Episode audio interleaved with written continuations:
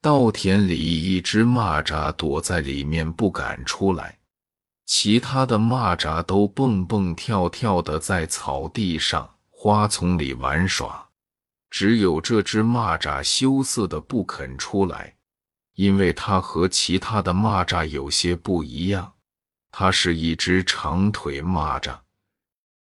长腿蚂蚱讨厌自己的长腿，他认为同伴们。一定会讨厌自己。一只蜗牛见到了长腿蚂蚱，蜗牛说：“天啊，你可真漂亮！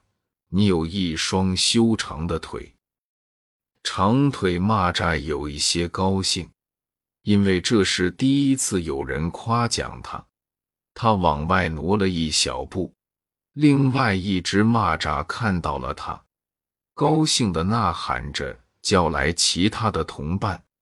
蚂蚱们把长腿蚂蚱围了起来，大家你一言我一语的说：“快看啊，多么漂亮的腿啊！真是太漂亮了！”